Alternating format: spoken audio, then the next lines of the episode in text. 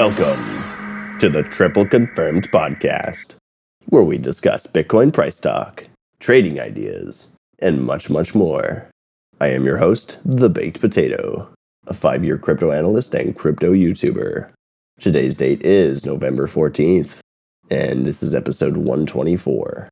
Wow, a lot to talk about since the last time we uh, got together. Definitely. Obviously, over the last little while, we've had major developments. We talked a little bit about the FTX debacle in the last session. We've since seen a couple more things come about. We'll try and get into that today. I'm gonna have my good friend Trend Espresso talking about some of the uh, some of the information regarding the Bitcoin chart uh, comparatively to the M2 chart, which is essentially uh, maybe Trend, you can jump in here. Yeah. Yeah, go ahead. Thanks for bringing me on. Um, yeah, I mean, if we just want to straight jump right into the uh, the old money supply idea, obviously, the more given a static population but a growing money supply, you would expect pretty much all assets really to to go up in value, right? I mean, in in nominal value, right? You would expect the actual price of things that you see to go up. What we saw during the, especially the beginning part of the COVID pandemic, and you know the, I mean, people still getting sick. Uh, a lot of people are still getting sick, but um, the, the stimulus from an economic standpoint, the stimulus has stopped, and what we are seeing now is, I mean, you see around the the world, uh, inflation taking hold, well, it's because you increase the money supply so much. I mean, that's one of many reasons, yeah. Um, certainly a contributing factor. As it applies to Bitcoin, though, if you increase the money supply and you don't necessarily have uh, a population that's growing as quickly as the money supply, right? Such as what happened when stimulus money gets given out, then you you can rationally kind of or dubiously extrapolate the price comparatively to the past by dividing the actual Bitcoin chart by dividing it by the M2 or M1 uh, money supply. So if we take a look at M2, if we take the Bitcoin price divided by M2, we'll see that the price today has was already seen also in uh, February 2020 when Bitcoin was so today's price is 16,300, but in February 2020, the price was more like 10,200. And I see uh, Potato has a slightly different chart chart up there. I think he's, I think we're looking at almost the same thing, but a little bit different. I don't know if mine's right or his is right. But anyway, um, the, the, the gist of it is, is pretty similar that uh, 10,500 was, is pretty similar in 2020 to today's price. Let's see, around, I think that's 9,500 or no, I guess 10,000 even in, uh, let's see, what is this? June 2019 and 9,500 in May 2018. All of those prices, if you divide them by the money supply, are equivalent. So we can we can extrapolate a few things from that. One of the things you might think of is we're already back down into this testing into this uh, price range that we saw in 2017, uh, a lot in 2019, where the where the the accumulation phase was peaking out. We can kind of see that as as price is already there, right? E- even if nominally it's not, the the nominal price is 16,000 instead of 9,000. But if you compare it divided by the money supply and compare it, you see that we're already there. And if if we see that as a place of resistance previously in 2019 and a place that we um, blasted past through in uh, in late 2020, you could argue that now Bitcoin is is really formally entering a new low accumulation phase, a, a phase where where there's already been tons of price action, a lot of history, a lot of volume, and that it's coming back into that support area. Um, there's no way to know if that's true or not. This is this is really just a theory, and theories are are meant to be proven over time or or unproven with you know data in the future, right? Um, I guess I said the same thing there. Either way, there, there's no way to know without um, some more months of data. Um, but it is something that is, I think, very interesting and something to keep an eye on. Um, and certainly, if you do divide it by the money supply, then then you also notice that even though we had a double peak last year, and the second peak nominally in November 2021 was higher than the peak in uh, what was it March April uh, 2021. Nominally, instead of it being 64,000 in November, it was 69,000. But if you divide it by the money supply, the second peak was lower than the first. So a, a lot of these things kind of go in concert to, with each other, essentially suggesting that um, we we might be the, the, there might not be another 50% down and if there is another 50% down you know we could kind of it would be the equivalent price i mean 50% down from 16 would be 8000 yeah? But that 8000 would really be equivalent to more like 3000 or something in 2019 there's no way to really know that i, I haven't done the math out but it, it, certainly it suggests that the the nominal prices you see now are going to be higher than the prices that we saw in the past when you use it against the money supply M2 um, is I, I, I don't want to be too much of an authority on what exactly it refers to, so you, you guys should go and Google it. But um, it basically does definitely refer to money that is is put into circulation by uh, the Federal Reserve, usually through um, private banks. And there's a, another form which is M1. Now M1 is, I believe, the liquid money supply. So that's that's like what is in people's uh, what's in cash, what's in people's checking accounts, that kind of stuff. Now let's see if I can find this M1. So the M1 money supply is if you do Bitcoin's price versus M1, it hasn't peaked since the, the, the highest peak is still December 2017. Now, it, there's a few ways you could read this. I might read this as saying unlike M2, which is uh, M2 is more, I think the, the the sources of funds from which people actually would invest in different assets, whether it's stocks or cryptocurrencies or, or such. I think M1 because it's more the the day to day currency. It's what's in your uh, checking account. It's cash. If that's continuously going down, it really might not be so much that there's not an interest on it or, or, or like there's not public interest to, to hold that asset, but maybe it's more that people are the cost of living is continuously going up yeah. And so the amount of disposable income that they have to to invest or to save or anything like that is going down. And so that might be something that we're seeing here whereas in the case of m2 which is more the the investment type of you know pool that's that's obviously been um that's i think it's a better metric to really use for this. Um so just something that, that, that i think is interesting and yeah, I mean, I mean, there's uh, certainly, without a doubt, the price today, sixteen thousand, is definitely equivalent to a lower price in the past. I mean, there's just there's there's no way around that. No matter what what you what chart you want to look at. So that's I think it's a very interesting thing to to keep an eye on. Hey, well, I really appreciate your insight. I, I love that we started off nice and strong and get all that smart juice into the mix. Should I, should I do one other little smart thing? Of course, man. Yeah, if you got more for me let's uh let's let's take a look at what people think the interest rate is going to be. I think it's FedWatch. Yeah. So CME does does a whole polling on everybody in the uh, not everybody, but you know people who obviously respond to the polls in the stock market. So let's see for what is the funds rate now? Right right now in the U.S. it's four percent. Is that right? Um, right now the federal funds rate is. Why is it not telling me? Yeah, it's 4%. Okay. So the current uh, interest rate in the States is 4%. For the December 14th meeting of the Fed, 85% of people in the stock market believe that uh, the the ending result's going to be a 50 basis point hike to 4.5%. Only 15% of the stock market believes it's going to be higher than that, a 75 basis points to 4.75 you could look at that as the market is pricing in 50 and not 75. I mean, that's certainly how I read this. And if that's true, if they're only pricing in 50 and the the Federal Reserve comes out hawkish in December, December 14th, and they say, nah, we need to keep doing 75s.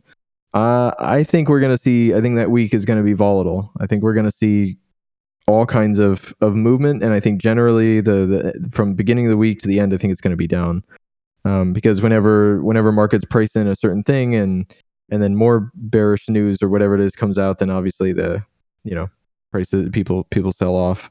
Um, the next one in uh, February next year, let's see, people are the stock market is pretty much split. I mean, it's roughly 50 50 between uh, staying at 450 or maybe doing a 25 more to 475 and up to 5%. So very interesting things. Um, basically, the stock market, the U.S. stock market, is not pricing in another 75 raise. They've only priced in another 50 for next month, and they're pricing in at maximum another 50 for February 2023. Personally, I think the Fed is definitely going to go 75 next month. That's what I think. And I think that there's a very high likelihood that they go 75 again in February next year. I guess when we uh, when we get more into the macro environment and Pio can jump in here, you know, then then I, I don't want to potato. I don't want to derail your uh, your Bitcoin news. No, I mean definitely not, man. I mean you're uh, it's all good. I, I I love grabbing the other side of the ideas of things. Um, for sure, we it's it's it's a very realistic uh, viewpoint at this point in time. Like it, it makes way more sense that they would wait until maybe late into the first quarter to really start shifting. You know, I think that a lot of the uh, anticipation of shifting now is just based on opium, really, in reality, because they've they've clearly stated that they're not going to hold back or become more dovish until you know they're they're just they're saying like it's not happening right now, which I you know why would they say one thing and then do another? Unless they have clear result for what they're looking for. Yeah, I mean, is inflation coming down? Is demand subsiding? Is the stock is the uh, job market kind of cooling off? That's more like a side effect of the other. I don't think so. So at least not in the states, right? And in other places, perhaps. Um, but yeah, I don't know. I, I just I think that they're. I think the mar- the stock market is definitely smoking some opium right now. Uh, I, I just don't think that there's going to be a 50 basis point. I think it's going to be 75, another 75 after that. Break the 5% wall. Uh, bond market is going to go nutso over that. And, um, you know, we see, see what happens. Excellent. Yeah, I appreciate uh, your insight today, my friend. Absolutely. Yeah, I, yeah. I think that's, it puts us in a good place to now take a look at our macros and everything else with, uh, with what's going on in the crypto space, my friends. So, yeah, with all that being said, taking a look over here on our weeklies, as we always do on our Mondays, we have yet to see a full on weekly triple confirmation back to the downside. And if we do within the next week or two, we can clearly see that it will be the second bearish engulfing uh, triple confirmation that we would have had in a row, essentially invalidating the bullish triple confirmation that we had at the end of October. So, not fantastic stuff if it does occur, obviously.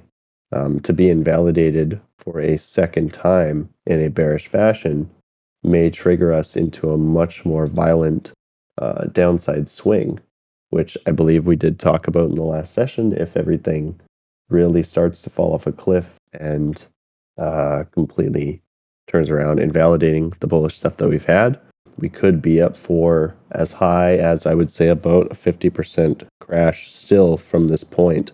I'm not saying guaranteed to happen at this point, nothing's confirmed up on this macro chart, but it's something that I think we need to have in the back of our mind. We're still holding the floor, but the floor is only the floor until you smash through it. So definitely, you know, I would be on my toes vigilant of what's going on in the space. We still, I do not believe, have seen the full repercussions of the whole FTX uh, debacle and potentially uh, more companies slash exchanges slash um, tokens to, you know, to fall off as well. But to be seen, you know, we need to uh, we need to have confirmations of everything first. When we move into our more midterm macro stuff, uh, four days down to one day, we can see that the four day did clearly triple confirm. We bounced off the zero line with money flow and or turned over, you know, not looking great. Unfortunately, there is potential set up here that it's like we know that at this point in time with Bitcoin, this level that we're at right now, in every other occasion in history, we've seen hold and bounce. Um, is this time going to be different? Are we going to break a 10 year trend, somewhat of sorts?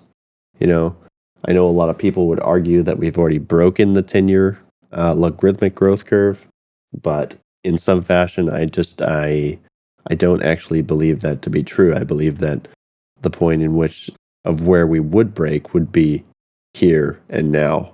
And I think it goes back into that point of uh, what we were talking about with the M1 and the M2 charts. Essentially, that you know we've we've never actually gotten back to the point of the previous low, and the previous low being right around that three to four thousand dollars at this point in time. Uh, with the M2 data, you know we're sitting somewhere between eight to ten thousand if we didn't have all the extra inflation. You know, because I think that's where a lot of people are targeting right now is back towards eight to 10, right? That's what everyone has in their mind. But I don't think that they're realizing that because of all the extra money that got printed into the system, technically, as far as things go, the price where it is now is already there. So I don't know if we actually need to get into this zone to fulfill this uh, this whole thing. So it's it's again just one more thing that you can add to your arsenal of information. Potentially, this could be a very bullish setup if everything somehow turns itself back up. If this whole FTX thing wasn't that big of a deal, like I said from the get go, if if if people are really just putting more weight into it than they should and need to, you know, because uh, stuff like this has happened before. If you recall what happened, you know, with Voyager, whole uh, BitMEX uh, debacle with uh, Arthur Hayes like, you know, we've had major exchanges pull shit like this in the past. It is a big deal, Commander. I'm not saying it's not, but I'm saying is it is it as big of a deal as it's actually being made out to be? You know, I just I feel like a lot of this is being inflated past the point uh, of how actual actually important it is. You know, like in the whole scheme of things, the overall complete amount of asset in the space. Yeah, like only only time is going to tell, you know, what the fallout's going to be. And if we continue to see the dominoes falling, then you know, that'll that'll be what it is. Nails going into the coffin. We may see a cycle that's completely different from the last 10 years um, of cycle that Bitcoin's had.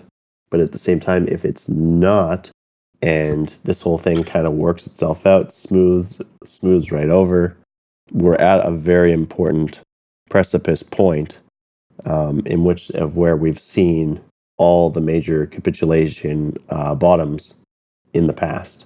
Again, I'm not banking on it because we don't have any triple confirmations, we don't have any signals. There's just potential for this to turn into something really big and potentially very bullish if if it just gets worked over and worked through. You know, I know there was a bit of news with Binance coming out, uh, the CEO saying that they were going to try and smooth out some of this mess. I got, a, I got, I got a little something on this. Yeah, please jump in. Traditional uh, finance systems, you know, with banks, central, uh, central banks, private banks, they and yeah, as, as Commander was saying that uh, Binance was considering helping them out with liquidity. That they released a uh, an LOI, a letter of intent to to acquire FTX, and then they backed out a couple days later after some due diligence and realizing that FTX is I, I don't even know how big the hole is. It's a, it's at least eight billion dollars big. Um, anyway, what I was going to say though is that uh, all of traditional finance is built on the fractional reserve system so banks, when you you know if you deposit a thousand euros in, they're, they're not going to keep a thousand euros. They're going to keep a hundred and loan out nine hundred. You know, and so if there's a run on the bank, then the bank obviously only has enough to pay back roughly ten percent of the the of of people who deposited in. Now that's fine so long as you control the currency supply and you can in the case of central banks and stuff you can extract more of the uh, you can reduce the money supply through taxation or other means and you can increase the money supply in in this situation right by just basically printing more money. So if everybody wants their money back okay we'll just print you the the you know we'll just print you a whole bunch of euro coins. Okay cool. So i have those now. Yeah yeah but you know i mean technically we've also a byproduct of this is natural inflation over time, uh, especially because you're constantly increasing the money supply. Yeah. Now, where FTX went wrong is that they have their they had their FTT token, but it wasn't that people were depositing FTT and they were running a fractional reserve with just the token that they control. They were running the fractional reserve, my understanding is, on all of the assets. Well, you can't do that because if you if you have no control over Bitcoin's money supply, like the supply of Bitcoin, right? Then you you obviously can't fractional reserve it. You can't loan out part of someone's uh, deposits especially you can't loan it out transfer it off of the exchange to somebody else you know and and and that whole thing because then what if the first what if person a wants their their money back i mean then your only choice is to and then here's where where ftx kind of doubled down as as far as i know right the, the story is still coming out and and i'm definitely not as I, am not in the inner circle i just you know I, I do what i can to piece it together here's where they got into even more trouble. So they they didn't keep everybody's funds 100%. They would loan it out. And then when somebody did demand all of their funds and they were short, they would then uh, my understanding is basically print more FTT token and unload it a la Luna style or something like that to try and like basically print the money into existence, yeah? But crypto doesn't really work like that. I mean, ultimately you you you hit a breaking point where you just can't you can't print a token that you just made up and use that as the collateral or or leverage or whatever against a, a loan that you owe, right? Because when you you basically now FTX is now in the situation where they owe a loan to the person who deposited crypto because FTX is is also a, a loaner of that crypto out to somebody else. They're a uh, I don't know. There's there's another word other than loaner. So yeah, they basically got into big trouble. Whether it's this or you know Mount Gox getting hacked, where they lost, I, I, don't even know how much Bitcoin was lost in that. Right? They just kept tons and tons of Bitcoin in one wallet or like a dozen. I don't know. It was like a, a very small number of of wallets. Right? This is like just a a principle. This is like a first principle of Bitcoin or, or of crypto and just in general. You don't if you want it to be yours you need to have the private keys only under your control. If you deposit your funds on a centralized exchange, if you deposit your funds into a lending service like Celsius, you don't control that asset. They can do whatever they want with the asset. And especially read through the terms and conditions. You know, places even like Coinbase. I think Coinbase is is very respectable, but uh, at the same time, you read their terms and conditions, and they say if if we're insolvent, we are allowed to go after user funds. So I, I think that this is just the same thing repeated again. It's the same crypto winter. You know, the, the, how many exchanges went under in 2015? How many went under in 2018 and 19? I mean, they were uh, pretty much every exchange that I used in 2017 doesn't exist today. So uh, I think this is just the it's it's a different reason, but it's the same thing. It's people who over leverage themselves or make bad financial decisions, exchanges that don't operate with with a low risk threshold, they they go under. Uh, what is Commander saying? The emergency fund? I don't know anything about the emergency fund. Makes me feel so safe about Bitcoin. I mean, or so, so safe about Coinbase. I mean, that's the thing though. Is like you should definitely not. I, I cannot. I, I just I, I could never like uh, recommend to somebody, oh, like just go and buy Bitcoin on Coinbase and keep it there. Like, heck no, dude. Like, read their terms and conditions. Look at what's happened in crypto. If it's not your keys, it's not your coins. I I think the worst thing about this was that it was in the FTX terms and policies that they would not use user funds to be lent out, right? But that's exactly what they did. Rip. Yeah. Like just a big shit show of a situation. Yeah, like I said, I I really believe that this is not the end all be all situation for crypto. I mean, did they lose hundreds of thousands of Bitcoin? No. They lost dollars, you know, equity, um, trust, right? But I don't know. Like I said, I just am not for some reason something in the back of my mind is telling me that this is this is somehow being overinflated about the the overall actual you know how how bad this truly is now i could definitely be wrong this is just me speculating and going off of my gut feelings again, nothing is 100% confirmed, and you shouldn't you shouldn't trade based off of that, especially, you know. But it's just something to have in the back of your mind, yada yada yada, and be paying attention to what's actually going on. This is this is the time when the sharks, the whales, you know, they take advantage of the emotion that's coming into the space because there is a lot of emotion right now, right? People freaked the heck out. We dropped 30% in almost one day for something that I think could have been, you know, it could like could have been dealt with on a much better uh, basis. But that's just my thinking. I'm not 100%. It is what it is. Daily, uh, as of right now, I mean, it's not looking great, but it's also not looking that bad. You know, you look at this drop, you look at how much we dropped here, and you look at the overall volume of the drop and the overall momentum of the drop, and you say, hmm, well, that's quite strange. It really wasn't that much. It wasn't that much momentum. There was a good amount of buy pressure in this zone. And, you know, like I can imagine that Binance is in the background laughing all the way to the bank as they're you know, they're buying up the fear and other entities at the same time. But, you know, it, it, like I said, I'm not the be all end all, know it all, and things could rapidly change.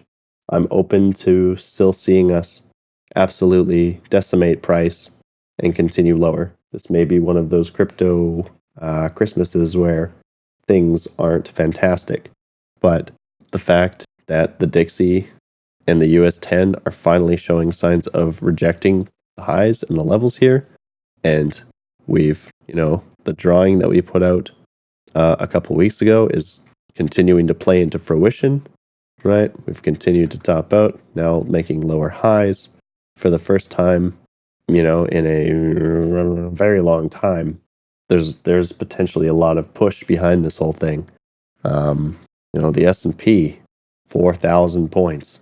The last time we were here was back in September. We were already on the way down. We've, you know, at least in the midterm, short term, we're rounding off a bottom. We're potentially going to try, you know, we've got higher lows, we've got higher highs in the short term, but the midterm, right, we still have a very important resistance that we're coming up into. We've already tested three times. That's going to be the most important thing. If we can get through this level here, that's what's going to be important here um, that the fractal, whether it's bullish or bearish, makes its way up and through uh, the 4,000 to 4,200 point level. That's going to be what's really important here. All this stuff in between is just noise. Like until we're actually smashed through or above, there's nothing that's for sure. You know, we're still stuck in this medium term range, essentially again, I'm not I'm not banking on anything, whether it's it's more pushed to the upside or to the downside, but looking at the overall of everything when we're looking at weekly, you know, this is this is a very heavy drop off, a very heavy triple confirmation that's already happened on the Dixie, a very heavy potential triple confirmation coming for the US 10 and the other bond market stuff. It just it has to last. You know, it can't just be this half ass type of thing. But now, where we see the last time we triple confirmed, we didn't have any divergence in the momentum, in the money flow. Now, right, the money flow momentum is clearly on the way down. We have clear bearish divergence here between these points. We have clear bearish divergence between the market liberator, um, not really showing up on Wolfpack, but you know, potentially double top, higher high. We'll we'll just have to see. You know, market structure is still bullish to most to mostly the degree. You know, um, yeah, hidden bullish potential on DXY weekly Wolfpack though. That's true. It just depends on you know if it does if it just doesn't continue going down. When was the last time it went down with this much force, this fast? Really, right? Like it's it's it's been a while. And every time that it does something like this, it it does sometimes recover back, but it's not too long after before you actually see the continuation of of reversal, right? So we'll we'll just have to see. I think that for the next two to three weeks, we're still going to continue lower. We're probably going to find a bounce, find a bounce somewhere in here uh, on the Dixie back up to retest back into the 109, 110 area, maybe even as high as 111, 112. But if we reject off of a lower high again, um, get a converging wave for this sort of thing set up, and the money flow continues to drop off and continue just overall averaging lower and lower, you know, it's saying that potentially over the next six to eight months, maybe even longer, these things should continue to turn over and continue falling. You know, we're pretty far extended here as far as these things go in both aspects. Hmm. Pio, my good friend, do you have anything you want to add? Uh, anything that you've been reading about traditionals, oil, anything in that regard? Yeah, it's um, trying to think where to jump in there, especially after uh, comments, because you know it, it, nothing is straightforward from here. Like you know, it's it's probably a terrible place to do something, in in, in my opinion, because it's just so incredibly emotional. And you know, I think the market is is really setting themselves up. Um, I think uh, Trend put it as, as hopium. I think they've got into their heads that things are going to go back to normal. And, you know, who's saying they will? So even if we get to 5%, 4% rates, they think we're turning around there, you know, and we're going back to the last decade of like millennia here, like time frame low in rates and loads of quantitative easing. And you know, the picture in our head is inflation will get back to two percent, like you know, the target, and rates are going to go back down, and you know, everything we've built around, um, you know, will will survive. And you know, I don't think they want to factor in an assumption that maybe inflation will stay higher for longer, and maybe rates will stay higher for longer, and that doesn't really seem directly matter to us here in crypto or necessarily equities but it massively does in things like infrastructure and property. Um, so I'm still very much of the opinion of, you know, we'll we'll see a little bit of a rally here, maybe for a couple of months, maybe even you know, into Q early Q2 of next year. But I think my thesis is, you know, we'll have high rates and high inflation for a decade, um, and a lot of stuff is going to break because it's just not built with those assumptions in mind. Then well, we'll if they rate, if they raise rates more, that that left side chart, the U.S. government bonds ten-year, isn't that going to just keep going up? It, it, exactly. So, like some stage, you will have to turn around. But I think you know the, the only basis you can look on this is historically, and the only time that a central bank has been able to get inflation to go down by raising interest rates, interest rates have to get above inflation. Um, you know, so like inflation necessarily isn't a bad thing for governments either, because if you look at the EU, I think the only way out for the EU is to inflate European Union denominated sovereign debt. Because if they if they try and pull up the handbrake like the Fed are and actually do QT, you know, you're just gonna have Italy, Spain, Portugal, bang, bang, bang, Greece, bang in the morning. So like to service a heavy bond debt, yeah, running inflation higher than normal, you know, it, it it'll be good for anyone holding debt, you know, actually. that might be a mortgage or a loan. So I think that maybe bring that to kind of some relevance to what Peter was saying. I think with Bitcoin, I'm just, you know, what's the next thing that can go wrong? And, and you know, Peter made a great point. Like FTX didn't actually hold a lot of Bitcoin. So I'd have eyes on whoever you know, could be forced to sell a lot of Bitcoin. Um, but I think this is a big warning shot across the bows. It's actually very good for the scene. Like all the crypto exchanges now are like they understand that transparency is kind of a minimum requirement for credibility, which is you know it's just going to make things you know hopefully better and safer. Um, uh, who knows how long it'll take, but you know the eyes of everybody is on this right now so hopefully we can find or they will find um any other like skeletons in closets sooner rather than later i.e you know a lot of funds and stuff like that um who net a lot of money to ftx but so far, like Jump and Sequoia, you know, it's small beans to them. Like, and, and crypto is small beans in relation to, you know, most other things. I think the U.S. office market is trillion dollar market cap. Um, I believe it's worth a lot less than that. So, like, there you go. Just the office real estate in the US is worth, I don't know, even know what the market cap crypto is right now, but probably probably in the same ballpark. I think there's other things that play into inflation, aren't there? Uh, I mean, it, it's not just a money supply thing. Um, shelter, shelter, and energy. That's what's been showing up as the the biggest weights or the most um, the most impactful weightings in the CPI so far. Yeah. Yeah, I mean, how, how do you get energy down at this point? Think, right. Yeah, and discussing energy, you got to be, you know, very cognizant of where you are. If you're in the US, you don't have to think through what your currency is doing in relation to the dollar, which you know, eh, you know, is the is the denominating currency of most energy markets.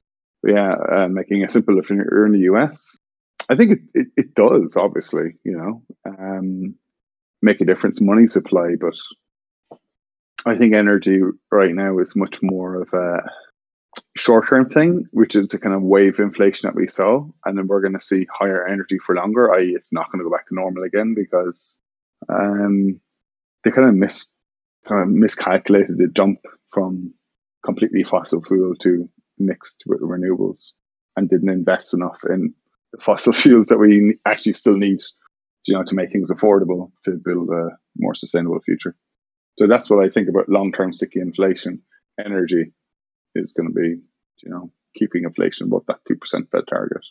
So, yeah, other than that, the Dixie, um, I think the Dixie reacted like that for a few reasons. I think one of which, which I'm comfortable with kind of assuming potatoes picture, is the Fed in the FOMC comments did make a point being quite explicit that you know a super strong dollar is not good for their trade partners, nor is it good for like a lot of U.S. businesses that you know depend on exporting. So yeah, that's the only thing that makes me a bit hesitant about a 0.75 or the Fed kind of like not setting the market's expectations in advance because um, yeah, they actually came out and said like, yeah, this is not good for European partners or British partners or whatever, developing world especially.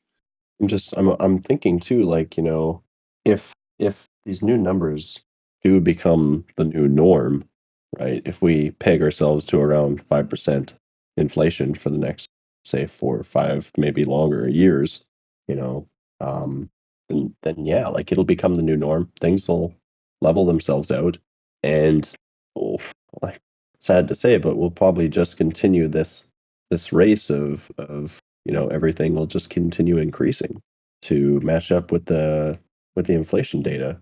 Yep. Like you know, it didn't it's, stop housing, it didn't stop oil, it didn't stop anything for the last twenty years. Mm-hmm. I, yeah. It's it's the most cynical outlook I can have because it's the most political, politically easy option, you know, for the establishment to, to do, because they've been borrowing all this money and printing all this money to just you know do anything but austerity, you know, especially through COVID, and you know most Western democracies now are in a point where, man, if if if if they become fiscally Austrian and raise rates and keep them there longer and you know really drive down inflation to two percent, just go bust from just you know paying the interest on on what they borrowed. You know, there's bond yields.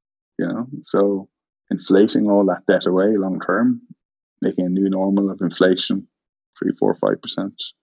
Everything will adjust around it, and then it becomes a matter of like, you know, where do you get yields to beat that? so that's why I'm bullish on EC. Um, and I'm bullish on Bitcoin because yeah, it's you know it just strengthens the kind of store value argument that I hope that all this bullshit with is kind of refocus people on. Right.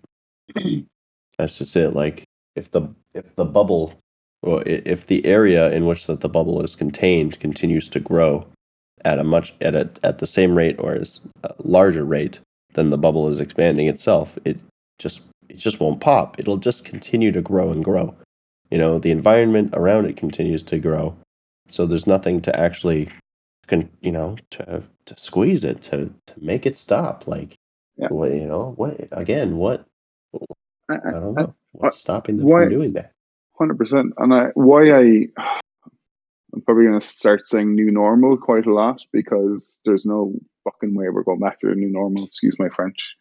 Like if you look around us guys, like there's no way we can be in recession because unemployment is so low. Like that is one of the indicators, the three indicators for recession, I think is what consecutive months of contraction. Um unemployment is one.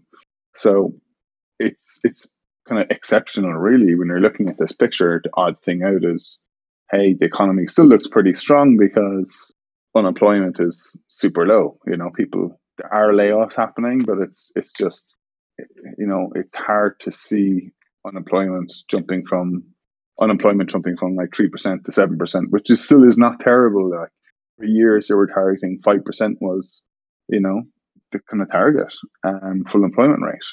So we're in exceptional times in that regard. And I think it's because demographics are too big to conceive of and factor in that it's kind of warping everything that's happening. And aging demographics is inherently inflationary. If you've got people, you know, drawing their, their pension and spending, like all the boomers are just literally last year they started retiring um, and consuming and spending money, that's that's ultra inflationary as well. So, yeah, there's no new normal. It's it's just going to be such a different picture for the next ten years in terms of your underlying assumptions than the last ten years. You know, so people who kind of make decisions based on existing patterns, I think they're probably good people to kind of counter trade. Very interesting points Pio. appreciate your outlook as always my friend. Yeah i was thinking the same thing trend i uh, we're running a little bit long today. My friends we've talked about a lot of important things that i think you know uh, it's again it's just it's just good information to have in the back of your mind.